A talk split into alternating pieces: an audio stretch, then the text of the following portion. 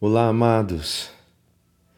Estamos passando por uma crise praticamente sem precedentes de forma global, em plena quaresma. Coincidência?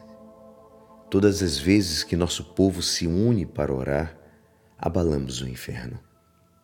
Que neste tempo possamos nos unir mais e mais, mais do que nunca em oração, nos fortalecendo como cristãos, cuidando uns dos outros, tendo o devido cuidado para seguir as recomendações oficiais.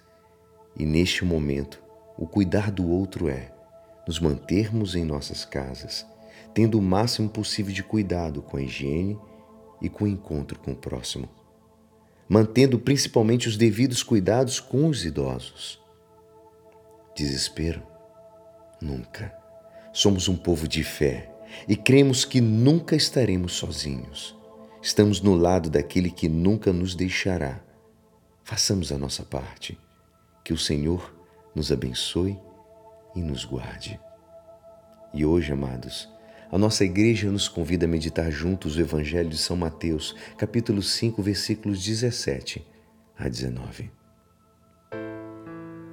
Naquele tempo disse Jesus aos seus discípulos: Não penseis que vim abolir a lei e os profetas. Não vim para abolir, mas para dar-lhe pleno cumprimento. Em verdade, eu vos digo, antes que o céu e a terra deixem de existir, nenhuma só letra ou vírgula serão tiradas da lei, sem que tudo se cumpra. Portanto, quem desobedecer um só desses mandamentos, por menor que seja, e ensinar os outros a fazerem o mesmo, será considerado o menor do Reino dos Céus. Porém, quem os praticar e ensinar será considerado grande no Reino dos Céus. Esta é a palavra da salvação. Amados, se olharmos retrospectivamente o caminho de Jesus, podemos verificar esse traçado de fidelidade, novidade. Jesus é observante, celebra com os outros as festas judias, ora no templo, cumpre Moisés e os profetas, mas ao mesmo tempo tudo se torna novo. Desde a sua explicação sobre o sábado, a pureza ritual e a nova interpretação do decálogo, até a purificação do templo, que antecipa o fim do templo de pedra e anuncia um novo templo, a nova adoração em espírito e em verdade. Jesus Cristo, fiel à vontade originária de Deus, traz uma mudança decisiva na história das religiões, que se torna realidade na cruz.